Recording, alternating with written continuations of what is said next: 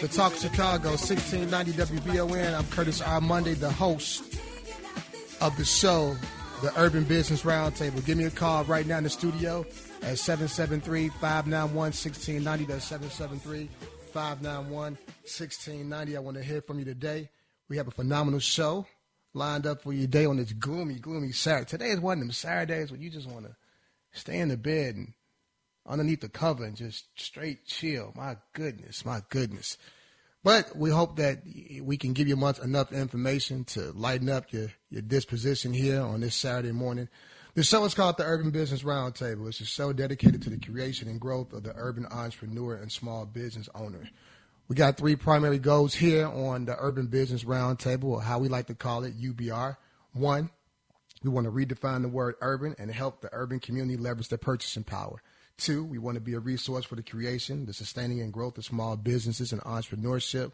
And then three, we want to provide small business owners and entrepreneurs access to capital and opportunities to grow their businesses. If I had to, to add a fourth to that, it would be to provide inspiration, right? You know, sometimes entrepreneurship and starting your own business is just not about talent and it's just not about money sometimes you just need to be inspired. You know, you just need to.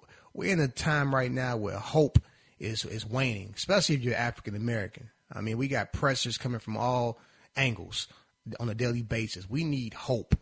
You know, something to inspire us, something to say we can do it. And sometimes you need to, you know, have a visual. And I may talk a little bit about that a little bit later.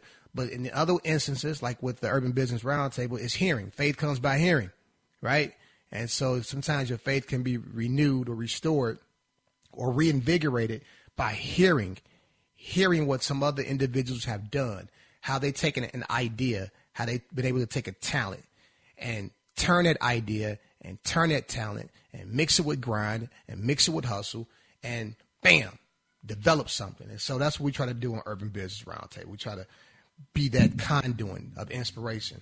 You can listen to the Urban Business Roundtable live every Saturday morning from 9 a.m. to 10 a.m. and catch the condensed recap on Wednesdays at 8:30 a.m. and Thursdays at 6:05 p.m.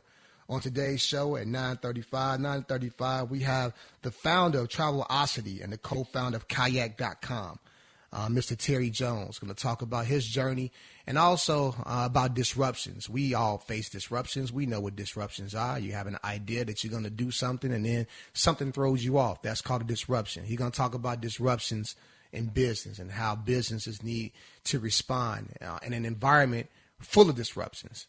And uh, another guest is really no guest at all. He's uh, a, forefather, so to speak. Actually, he uh, did the Urban Business Roundtable years ago in a different format, even before I, I did it. Uh, and you, you, heard him here on the Urban. I mean, you heard him here on Dollars and Cents. If you follow my career, we have the uh, one and only Professor Rasheed Carter, tenured professor of economics and business at Harold Washington College, will be joining us to talk about the economy at about 9:20.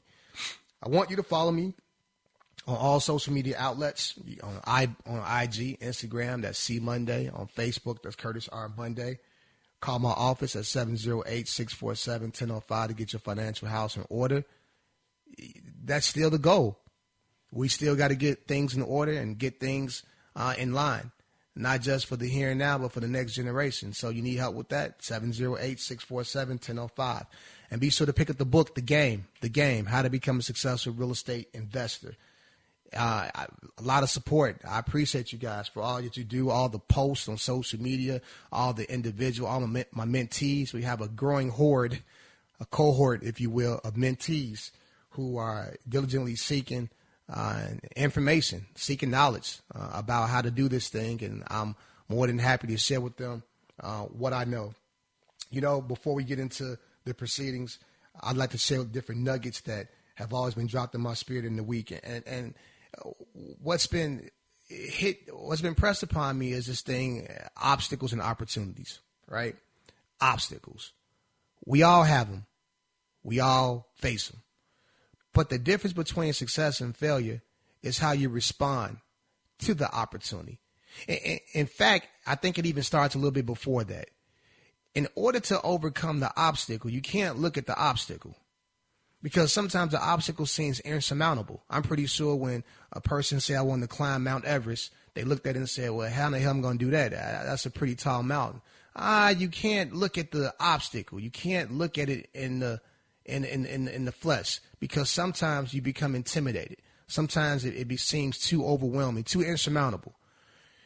You're able to overcome your obstacle when your reason for overcoming it is greater than the obstacle. Let me say that again. When your why, when the reason or the purpose of you doing this thing that you want to do is greater or more important than the obstacle, then the obstacle will cease to exist.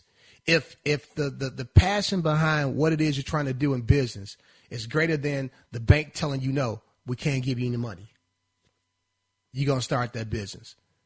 If your why for starting the business is greater than your friends telling you you can't be successful at this business, you're going to be able to start that business. You have to be able to know and embrace the idea that your why, the reason why you're doing this thing, is greater than the obstacle you're facing. My why has morphed. It's always been to empower people. It's always been to educate about insurance and financial services, to do my little part to leave an imprint on the, the, the, the change in the financial landscape, the, the, the financial legacy within my community. That's always been my why. It's been my professional why. My personal why started December 2nd, 2018 with the birth of Chance Jordan.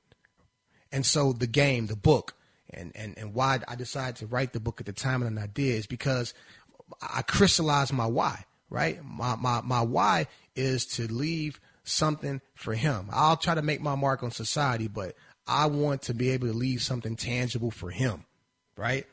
He may decide not to do it. He may decide to say, the hell, Pops, I don't want any properties. I want to do X, Y, Z.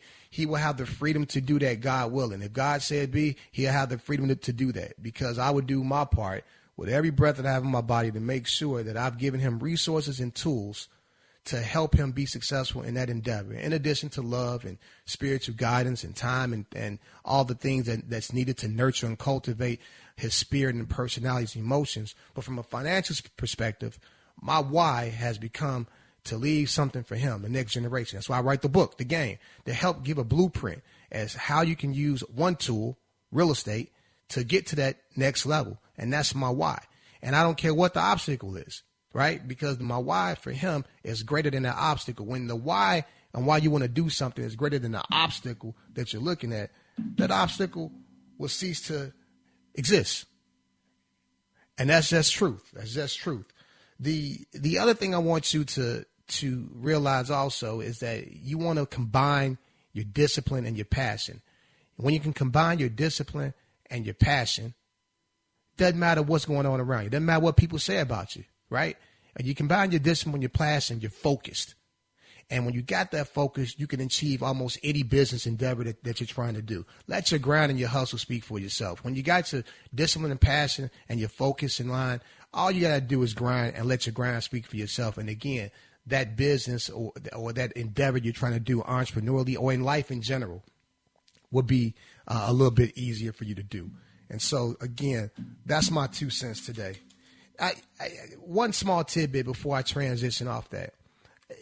This hope thing, right? We're gonna hear some stories uh, from uh, some of our guests about how they were able to, to, take what they did and morph it into something great. But this hope thing is really big. Sometimes overcoming an obstacle is just being able to see an example of somebody who did it, right? If, if you're a person who has an idea about a business, you, you want to start something and you don't quite know how to do it, sometimes you just got to see somebody else who did it to inspire you, to give you the hope that, hey, if he or she did it, I can do it too, right? Yeah, business, there are talents and, and, there's resources, there's finances, there's how to market and there's strategies, and we talk about those things. But a lot of the battle starts with just how you think about things. And sometimes you just need an example. For me, the example was a guy named Charles McGee, right? He was, he was, I had people talking to me about insurance and becoming an agent and things of that nature. But what crystallized it for me was when I met this guy named Charles McGee. He was a State Farm agent, had been an agent for a couple of years um, before I was, and I was just kind of starting out, going through the business planning and just trying to, you know, I, get my ideology in terms of how I wanted to start my business. But when I saw him three or four years in, he had, he had the Montel Jordan um, white Escalade, the first one that ever came out. He had the first Chrysler 300M, the first one that came out, not the one that looks like the knockoff Bentley, but the one before that one. And he had a house in Dolton, right? And to me, a kid growing up from the South Side of Chicago, an urban kid, I'm like, wow, this dude did this. He didn't sell drugs, didn't kill anybody, he didn't rob anybody, and he just hard work, and he did this, and he got this, and and that resonated with me. I, I, you call it trivial, call it frivolous, whatever you want, it resonated with me, and I saw that, and it gave me the hope and inspiration that I too can become an entrepreneur, that I can do this. I saw someone else in my community who did it, and I can do it too. And sometimes with your business and entrepreneurship, it starts with an idea and a faith and hope and belief in yourself. You're why to overcome your obstacle, but also a part of that is just having an example of somebody who did it and I can do it too. So that's my two cents today. Let's go ahead and take a break. When we come back at 9:35, we have uh, this founder of uh, uh, Travelocity coming up, up right after the break, the one and only Professor Rasheed Carter. We're going to talk about the economy and how COVID 19 has ran rampant in our economy. Curtis R. Monday here on the Urban Business Roundtable. Like the one you get from Mike Holler. I don't think they're ready for this Welcome back to the Urban Business Roundtable. You listen to the Mike Jordan of Insurance, the whole of real estate. Curtis R. Monday here. When you hear the only Jay Z and Michael Jackson compilation I've ever heard in my life, you got to know that our producer, the great Sonia Levon, is in the studio. That's her. In, in, addition to booking great guests, that's her her contribution to the show. Is that Mike Jordan? I mean that Mike Jackson and Jay Z compilation. Call me live in the studio at 773 591 1690. That's 773 591 1690. Coming up at around 935, we have Mr. Terry Jones. He's the founder of Travelocity uh, and the co founding chairman of kayak.com. He's also the author of a new book called Disruption Off. Uh, our next guest, as I said before, is really no guest at all.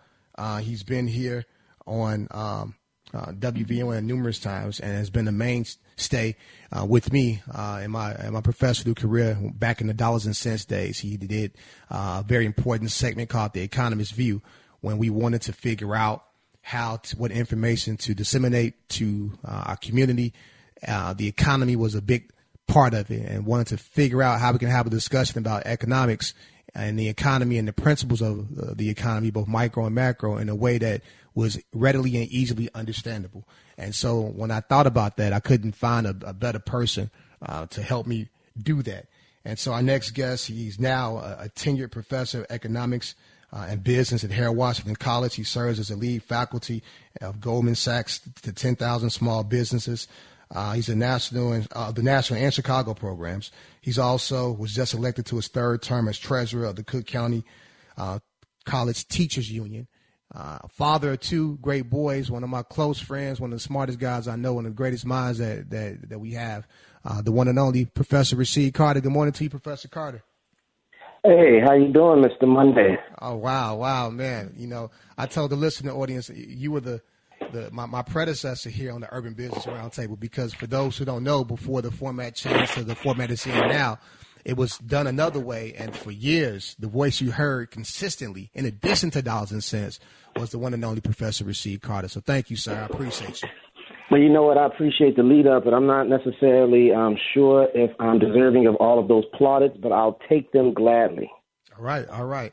Now, as a disclaimer, you know, Professor Rasheed Carter is a, is a wealth of knowledge and information, and it's almost a disservice to the information he brings to the table to condense it in a short segment. We're going to do our best and I'm going to throw some questions out here, and I want Professor Carter to, to do his very best to kind of help us connect the pieces in, in the time that we have um, set up.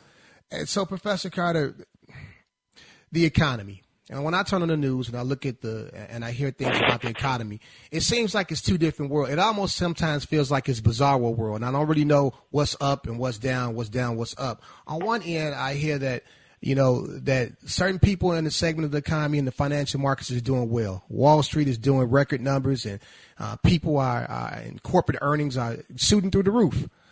But then on the other end, some 30 million plus people are still unemployed. A lot of my constituents, a lot of my policyholders, a lot of people in my community, people of color, are hurting. Small businesses are shutting down. And I'm like, well, what the hell? What is the real truth? Give us, our listening audience, a, a, a synopsis, a, a quick synopsis of how you view the economy right now. Yeah, I, I am. I'll try to do it as cogently as I possibly can, but um, you're right on point with um, thinking about things in a way that uh, allows us to see uh, that the, the pandemic uh, specifically has impacted various parts of the marketplace um, uh, very differently. And so while you have generally seen the economy uh, suffer, uh, so that you know during the nadir of the um, of the economy's response to the pandemic around uh, March, April, uh, in, near the end of the second quarter of this year, you saw the uh, the economy you know lose about 20% of its value. You saw the uh, unemployment rate uh, skyrocket to over 22 million uh, people unemployed, um, and you saw the economy in a very vulnerable place, right? And that pretty much um, hit all aspects of the economy. However, uh, what we have to parse out is a couple of different things. Number one, when you talk about the performance of the stock market,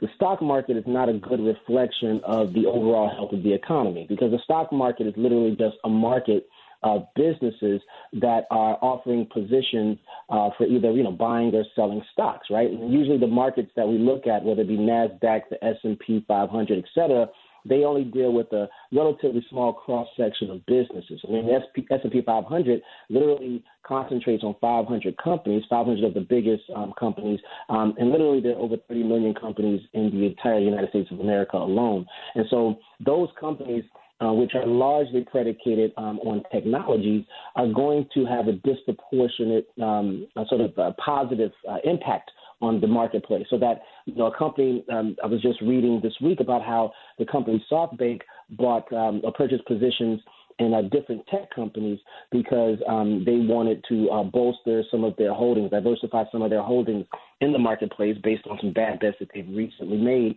And so that one purchase, because of the scale of it, that artificially boosted uh, the performance of tech-based stocks. And so if you have stock markets, um, like you know, like I said, the S&P and Nasdaq that are heavily reliant on uh, technology companies, then that's going to make it appear as that the, the entire marketplace is increasing in performance when really it's just a reflection of a few big players in that particular market space.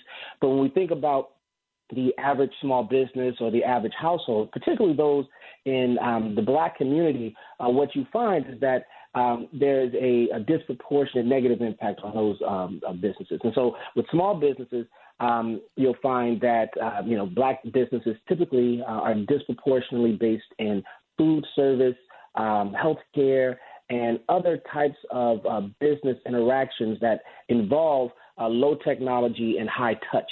And so a lot of those small businesses, when um, the shutdown, the lockdown happened, um, they really fell off the map, literally going from a place where revenue was um, at one number X to um, literally zero. And you saw that across the board with a lot of African American businesses and small businesses across the board suffer through the same thing. And so, because small businesses, again, rely on um, high touch frequency with their consumers, when you had the lockdown and then since then the restrictions on marketplace interactions, you know, obviously it could tell the spread of the pandemic. Um, what you had happen is small business fortunes um, fall um, in proportion to that limited touch. And of course, with black owned businesses, what you find is that they're already behind the eight ball because they're disproportionately a part of those particular sectors that require high touch, and they all um, they also don't make as much revenue, um, don't have as easy access to loans, and are usually located in communities where um, you have populations that are more predisposed to uh, uh, contracting COVID and then also um, suffering really um, extreme health effects from it. And so what that tends to do is diminish your workforce, diminish your customer base, and put uh, further downward pressure on the prospect of small businesses to survive through something like this pandemic. And then the last thing that I'll um, point to is a household factor. And so you think about black households, the typical black worker, uh, let's talk about the black household first. The typical black household, of course, um, uh, the profile is that they have a single wage earner or income earner. Um, of course, uh, what you find is that that single wage or income earner makes less than the baseline comparison, say, for instance, from the typical uh, white household, um, and that their job positions are usually involved in those sectors, again, that are high touch. And so if you put that together, what that means is you um, you have the a household that is in um, a higher risk or in jeopardy of uh, falling off the financial cliff if um, that person contracts COVID 19 or gets sick. Um, if you find that there's some type of contraction in the industry that person is um, forced to work in, then that person, of course, is going to be one of the first ones either experiencing diminishing raise, um, wages or getting fired altogether.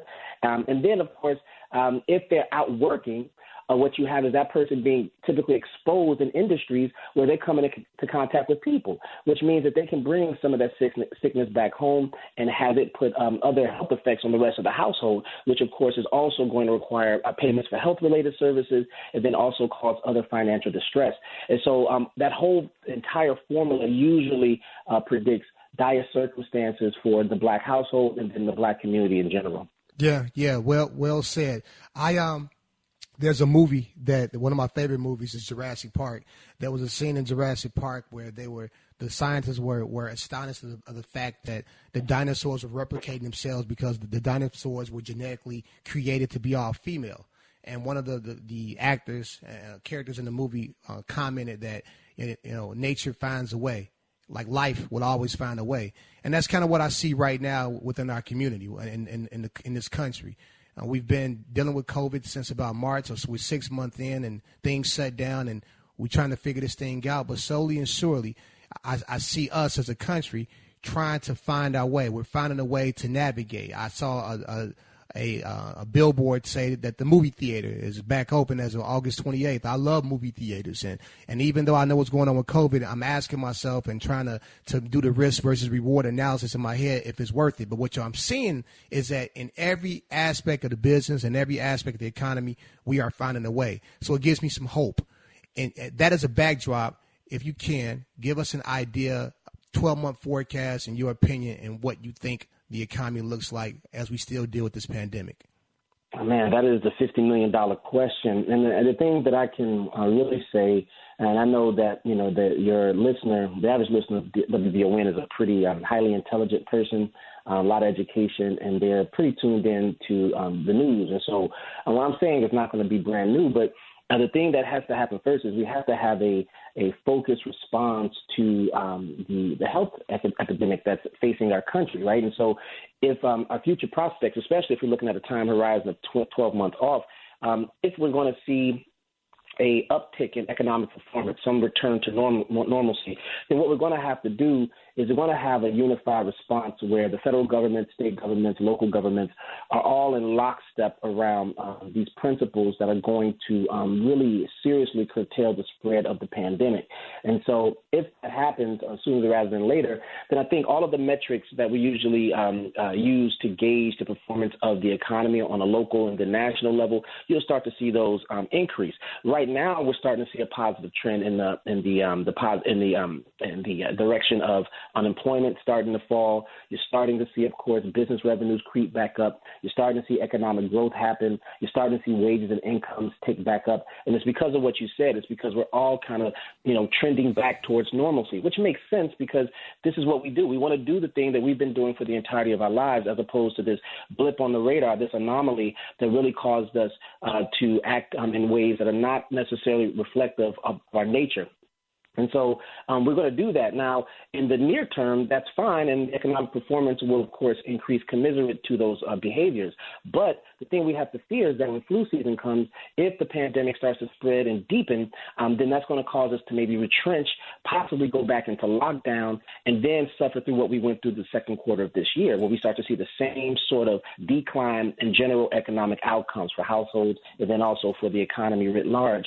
And so, again, if we're going to, uh, uh, on a micro scale, if we look at a household or community and say, okay, what do we have to do to stabilize ourselves? One of the things that I would say right now, this is the advice that we give small businesses in our 10,000 small business program, is we talk about how you have to take precaution in terms of keeping your household healthy right? And so you have to be able to resist temptation to put yourself in risky situations.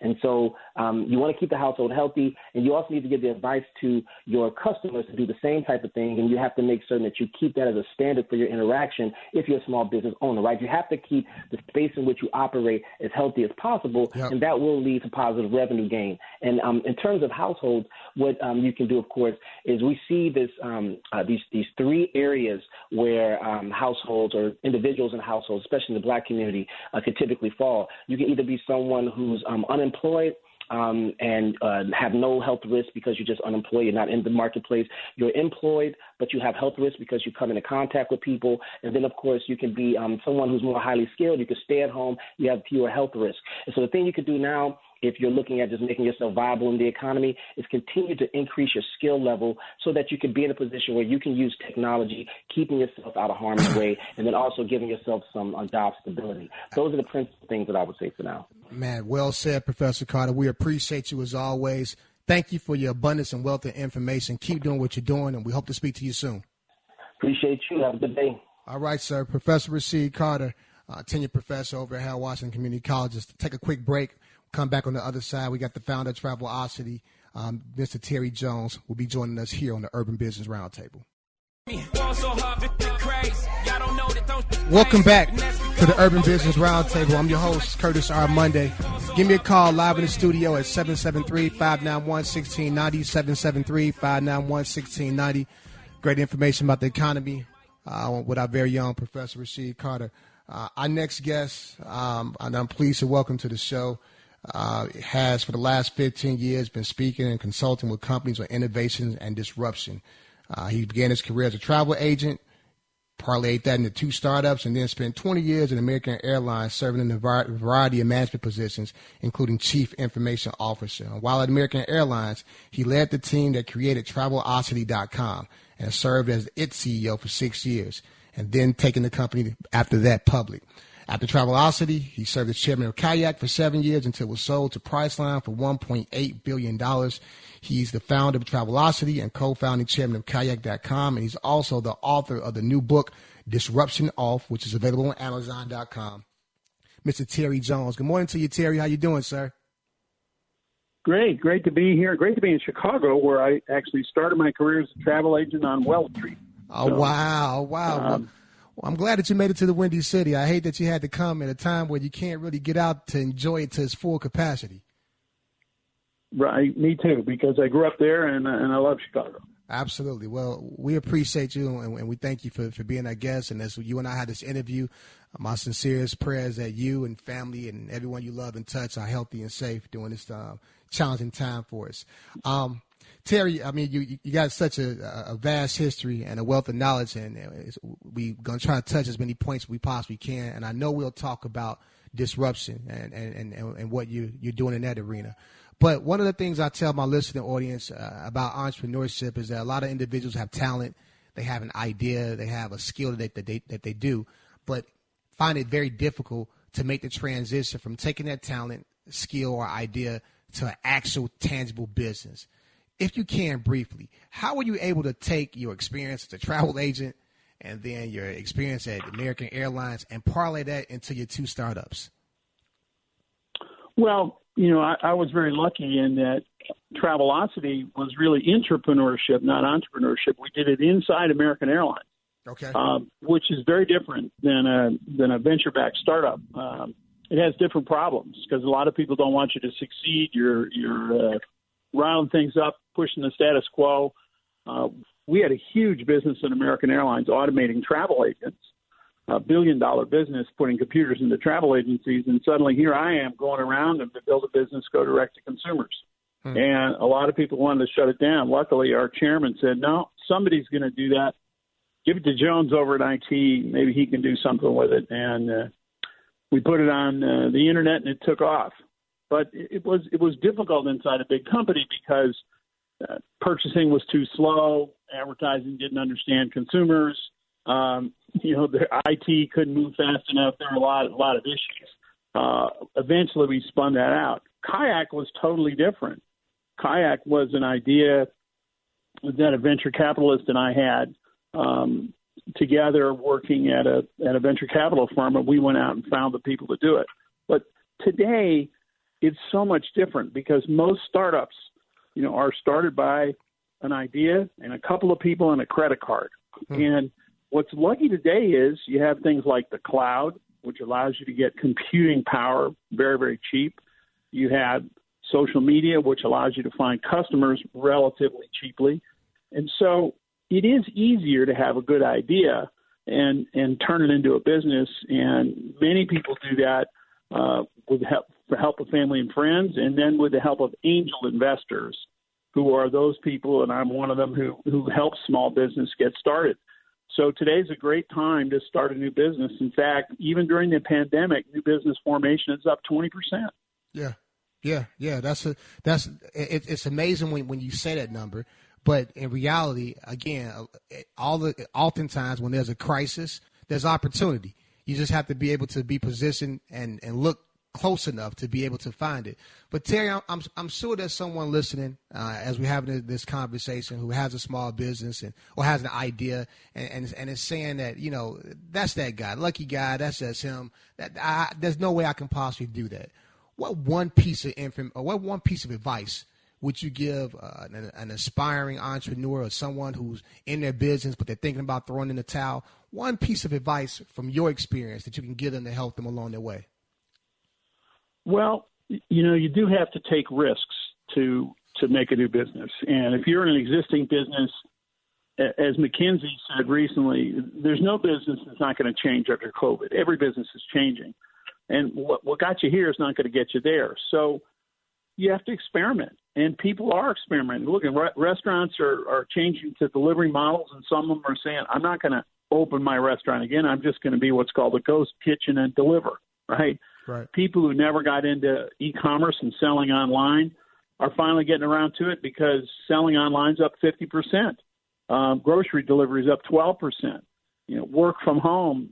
Can you help people who are working from home because 75% of companies say that many of their workers are going to work from home forever.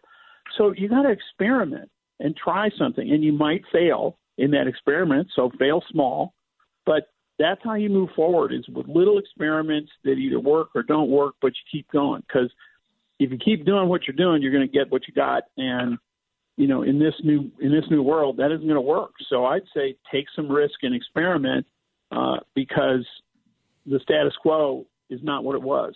Absolutely. Now, listen to your story. It, it makes perfect sense uh, regarding the title of your book, Disruption Off, because uh, when you were developing Travelocity within the infrastructure of American, you were you were essentially creating a disruption to the status quo. And so now it makes oh, perfect. Yeah. so now it makes perfect sense when when you got the field study and the and the information and and the and the the, the real uh, uh, meat to help do what you're doing. Uh, help us. Well, you know, you know what the difference between uh, I say disruption and innovation are two sides of the same coin. You only call it a disruption because you didn't do it. if you did it, it would be an innovation, right? Right. But I didn't do it, so it's a darn disruption. It came after me. No, instead of that, my first book was called On Innovation. Okay. Turning innovation on. This book is disruption off because it's about 10 new technologies that are coming for your business, everything from 3D printing and cloud to AI. Yeah. And what do you have to do to avoid being rolled over by them? So go ahead. I interrupted. No, no, but but but, but, I that, say that. No, but that, that that's a great that's a great segue. I mean, to the guy who does it, hey, you're innovative. To the guy or the company or the industry that suffers from the innovation, you're like, well, well damn, Terry, you disrupted everything, you know. But th- that's prevalent. Yeah. What's you know, COVID nineteen has been a big disruptor, right? But if you really, if we really oh. think about it, that's not new. Like disruptors aren't aren't new. Like Uber has disrupted the the the the cab industry, if that's the proper term. Um, sure. Netflix has disrupted the mom and pops uh, movie rentals and on demand and stopped that. Airbnb. You, yeah, you know, yeah. there's a long list. So how and, do, and it it continues. Yeah, how to talk to us about that? How do small businesses or businesses in general uh, deal or should view the, the reality that disruption will ha- will happen? Well, I think you've got to look at what's happening in your industry and say, you know, uh, do I think I can stick here the way I am, or can I change? You know, I tell a story. I do a lot of public speaking about. It. I, I was in a uh, a car service like Uber, but it was before Uber, and uh, going to L.A. and you know it's about an hour drive, and I got talking to the owner, and he said, "Could you look at my website?" I, I said, "Well, okay, I'll review your website." And I got an hour, and I said, "You know, there's no price here, and you can't book. Why is that?" He said, "Oh, I want people to call me." Hmm. I said, okay. it's the 21st century. Nobody calls you, right? and you need to change. You need to get a different website. And he said, well, I don't want to do that. I said, look, just open two websites. You have one that you got and a new one where you can book and let the two websites fight it out and, you know, see which way your customers want to go. And unfortunately, he never did that. Okay. Wouldn't have cost him what, what a new car cost him. Okay. And three years later, he went bankrupt because he didn't change. So you got to look at what's happening in your business. I mean, we talked about the restaurant business. Look at telemedicine; it's off the chart. Remote yeah. education, digital events, internet security, all those are growing like crazy. Whereas, you know, I wouldn't want to be in the travel business right now. Uh, this is a very lumpy problem we're having. You know, Marriott has the worst quarter ever, and Walmart hires 100,000 people. so, yeah. Depending on what your business you're in, you got to look at what the trends are and say, hey, I need to change to that. Um, look at what people are doing in my business with X or Y and go try that. But be curious, read, look around, and be the one who does the change. I live in a little town in Nevada right now. My insurance guy about five years ago said, You know, I knew I needed to do social media, but I didn't know how. Mm. So I hired my kids. Well, mm. good for him. Now he has a great social media presence, a great presence on YouTube he didn't know how to do it, but he knew he had to do it. So he hired his kids. Hmm. Um, that's what you got to do. You don't have to know how to do it. You just know you have to do it. Makes a lot of sense. So tell me this: in the midst of, uh, of COVID nineteen, how do businesses decide how to navigate some of these new protocols as they start to reopen and or just continue their operations? Well, I think you have to understand that consumers are afraid. About fifty percent of consumers are afraid to travel uh, about the same number are afraid to go back to work. They want trust. So I think you really have to say, okay, well, some customers don't care about masks and they don't care about touchless and they don't care about that. But if I lost half my customers, I'd be out of business. Right. So I think you have to do the most you can to make people feel safe. Right. Uh, nobody objects if you have plexiglass up or you know if you ask. I mean, if you're really cleaning things and you're showing that hey, I get this, and some of you people are really afraid. I am. I'm 72. You know, yeah. I'm, I'm going to be careful. Yeah. Um, you have to go ahead and do that. Look at look at Amazon's uh, new store that they opened a year and a half ago that doesn't have any clerks. Yeah. Looked kind of weird at the time. Now it looks like they had a crystal ball, right? so, so I, I think you have to say half the people in the country are really worried about this, and and rightfully, many many people are, are perishing, and it's terrible. Um, do those things, do those protocols, do the most you can to stick around because it will end, and then you're still going to be here if you find a way to do it, or or build a hybrid business. Say, well, during this, I'm going to punch up my e-commerce. I'm going to get online somehow and open an online store. I never did. I'm going to find a way to do it, or I'm going to, you know, as many people did I'm going to change to making masks. I'm going to make ventilators. I'm going to do something, you know, that works right now to keep me going while this world is changing. But you know what's interesting is that we don't go back. Right. We don't go backwards. I ran Travelocity during 9/11, mm. and I helped the government put in some of the security that we have today. That security is still there. Uh, yeah. Thank God we haven't had another major incident since then, but it didn't go away. If you go to a big building in Chicago, you still got to show your driver's license to get through an ID, right? Yeah. Because they have security. That didn't go away. This kind of stuff, this touchless stuff, cleaning things more, you know, that's not going away. Yeah. So I think we just have to understand that we don't tend not to go backwards. And work from home isn't going away. People are closing facilities, right? We're now work from home phase two. People are saying, how do we do this long term? Uh, I'm a public speaker. Well, guess what? My business evaporated. Yeah. What did I do? I built a little TV studio here in my office at home, and now I'm doing virtual events. Yeah, I'm learning how to how to be on TV. so, um, yeah, You got you got to go. You know, But those are the things you have to stream, do. you got to go with the water. Yeah, those Yeah. are the things. Those are the things you have to do. And and you talked, you touched on it about how the businesses who are suffering shortfalls do different things temporarily in the meantime to kind of shore up their shortfall. In the restaurant industry, I've seen um, people or businesses build outside canopies, right? Because people are leery about being inside closed environments with ventilation systems and things of that nature. So what do they do?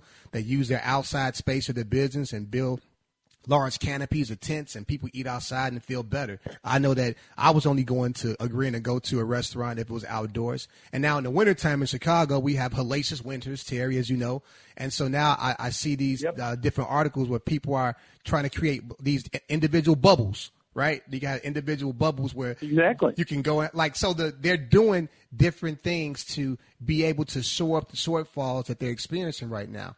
But I want you to tell our listener Yeah, audience- the old uh, go ahead. the old cone of silence. Remember that? That's Yeah. what they're building. Exactly. The old that little plastic shield. The And old get smart. That's I mean, right. That's right. See, I, I listen to the audience. Get smart, guys. Look it up on YouTube. Great, great show back in the day. So, tell me this: this current disruption that, that businesses face uh, because of uh, COVID nineteen. Um, how does it differ, in your opinion, from um, past disruptions that we saw? Like usually, like when we talked about earlier about advancing technologies. Well, advancing technology advances slowly, and you know sometimes it just sneaks up on you. This hit everybody in the face.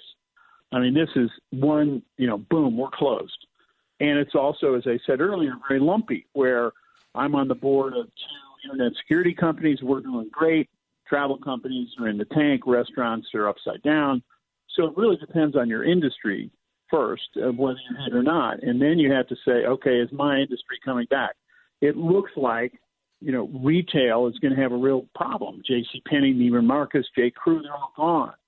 So that that'd be a business where I'd totally reassess how am I going to do this because that's just gone online. Um, then I'd, I'd look for something different to do. If my business is just hurt like travel, it's going to come back. So how can I stay alive in the meantime? Uh, it, it, it's just a different. It this this pandemic pushed change so fast. So I was at American Airlines, as you said, for 20 years. I had uh, teleconferencing 20 years ago to my remote locations. We were always worried that it would hurt travel, but it never did. Now it will, because now every single person who's working, uh, not every person, but many people who are working, have experienced Zoom meetings, and they say they're pretty good. Yeah. I'm not going to take that one day trip across the country.